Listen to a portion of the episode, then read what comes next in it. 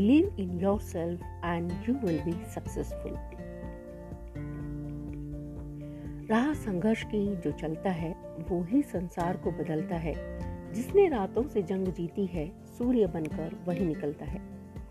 जी हाँ मैं उर्वशी और हमारी आज की कहानी कुछ ऐसी ही एक लड़की की है, जिसने, जिसे अपने ऊपर विश्वास था कि हाँ मैं ये कर सकती हूँ और उसने वो कर दिखाया। जी तो आज हम कहानी आज हम मैं जिसकी कहानी आपको बता रही हूँ, वो है सुप्रिया साबू जी तो ये उस सामान्य भारतीय परिवार से आने वाली एक लड़की की कहानी है, जो न सिर्फ़ महिलाओं को प्रेरणा देती है कि कैसे करना है, क्या करना है और कुछ कर दिखाना है। सुप्रिया साबू एक बहुत ही सिंपल परिवार से आई थी। में जन्म लिया उसने और पटु से अपने ऊपर विश्वास था कि मुझे अपने पैरों पर खड़ा होना है और मुझे अपना खुद का बिज़नेस बिज़नेस करना है। मुझे किसी के भी नौ से पाँच वाली जॉब नहीं करनी है। उसने जिस उसने अपना जो बिज़नेस शुरू किया, वो सिर्फ़ पाँच हज़ार रुपये से अपना बिज़नेस शुरू किया। जी हाँ और अपनी काबिलियत की वजह से उसने कुछ ही टाइम में अपने इस पाँच हज़ार के बिज़नेस को करोड़ों के मुनाफे में बदल दिया। भारत में स्टार्टअप के ज़रिए बुलंदियों को हासिल करने वाले सुप्रिया बाब साबू एक ऐसा ही नाम है। सुप्रिया साबू ने फाइन आर्ट्स में डिग्री हासिल की बट वो उसके बाद किसी की भी नौकरी नहीं करना चाहती थी, और उसको कुछ क्रिएटिव काम करना था जो सबसे अलग हो। इसके लिए उसने अपना खुद का स्टार्टअप शुरू करने का फैसला किया। ये टाइम है करीब 2009 का। उस समय स्टार्टअप्स के लिए बहुत ज़्यादा कुछ उसका फ्यूचर बहुत ज़्यादा ब्राइट नहीं था और ना ही कोई जल्दी से आपको इनक्रेज करता था कि हाँ आप अपना बिज़नेस बिज़नेस करो और वो भी एक लड़की। बट नहीं, सुप्रिया साबू ने तो ठान रखा था कि नहीं, मुझे अपने दम पर अपना एक बिज़नेस करना है। उसने अपना बिज़नेस शुरू किया मास्टर स्ट्रोक एडवर्टाइजिंग के नाम से अपनी पहली कंपनी शुरू की। लोगों को भरोसा नहीं था। कि सिर्फ़ पाँच हज़ार रुपये में कोई एक बिज़नेस शुरू कर सकता है।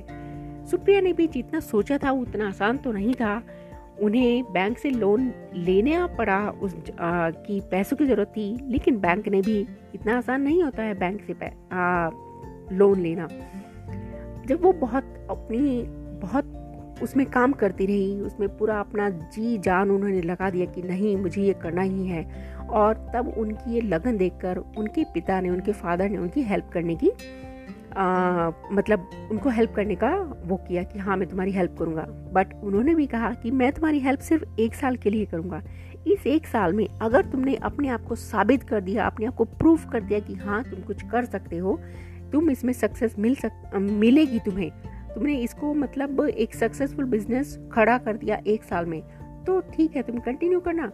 अदरवाइज़ तुम वही करोगे जो मैं कहूँगा। और एक फादर क्या कहते एक फादर कहते ठीक है भाई तुम एक साल में तुमने मैंने तुम्हें दिया तुमने किया तो ठीक है नहीं तो हम तुम्हारी शादी कर देंगे। सुप्रिया भी तैयार हो गई ठीक है। आ, उन्होंने कंपनी से तो वो बंद कर देगी तो ठीक है। लेकिन उनकी इस हेल्प से सुप्रिया साबू को एक नया हौसला मिला। और उसने अपने आप को दिन रात उसमें कंपनी में उसमें लगा दिया। और जब आप मेहनत करते हो दिन रात, आपको जो करना होता है, अगर आप उसमें अपना हंड्रेड परसेंट देते हो तो भगवान भी आपके साथ हो जाता है और आपको उसका सक्सेस ज़रूर मिलती है।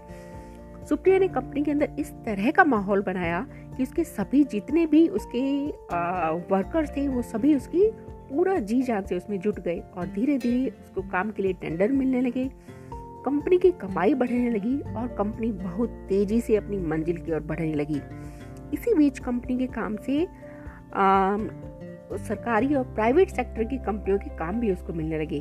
और सुप्रिया का स्टार्टअप अपनी एक काम के लिए बेहद ही कम टाइम में उसने अपनी कंपनी को खड़ा कर दिया। और सुप्रिया इस स्टार्टअप के ज़रिए web designing graphic marketing corporate presentation आदि सेवाएँ देती हैं वो काम लेती हैं और 2012 में उन्होंने ई कॉमर्स में भी अपना काम शुरू किया। और रिपोर्ट्स की माने तो 2016 तक सुप्रिया का स्टार्टअप करीब 50 करोड़ रुपए तक पहुँच गया था और अभी भी सुप्रिया का सफ़र जारी है। जी हाँ तो अगर आपको अपने ऊपर विश्वास होगा, पहले कुछ भी काम करने से पहले अपने आप में विश्वास रखिए कि हाँ मुझे ये काम करना है और मैं ये काम कर सकती हूँ। तो यकीन मानिए आप सब आपको सफलता ज़रूर मिलेगी। तो चलिए, और सुप्रिया साबू की तरह अपनी एक लाइन पकड़िए और उस लाइन पर अपना काम शुरू कर दीजिए। चलिए तो फिर अगली कहानी में फिर मिलेंगे। Urvashi bye bye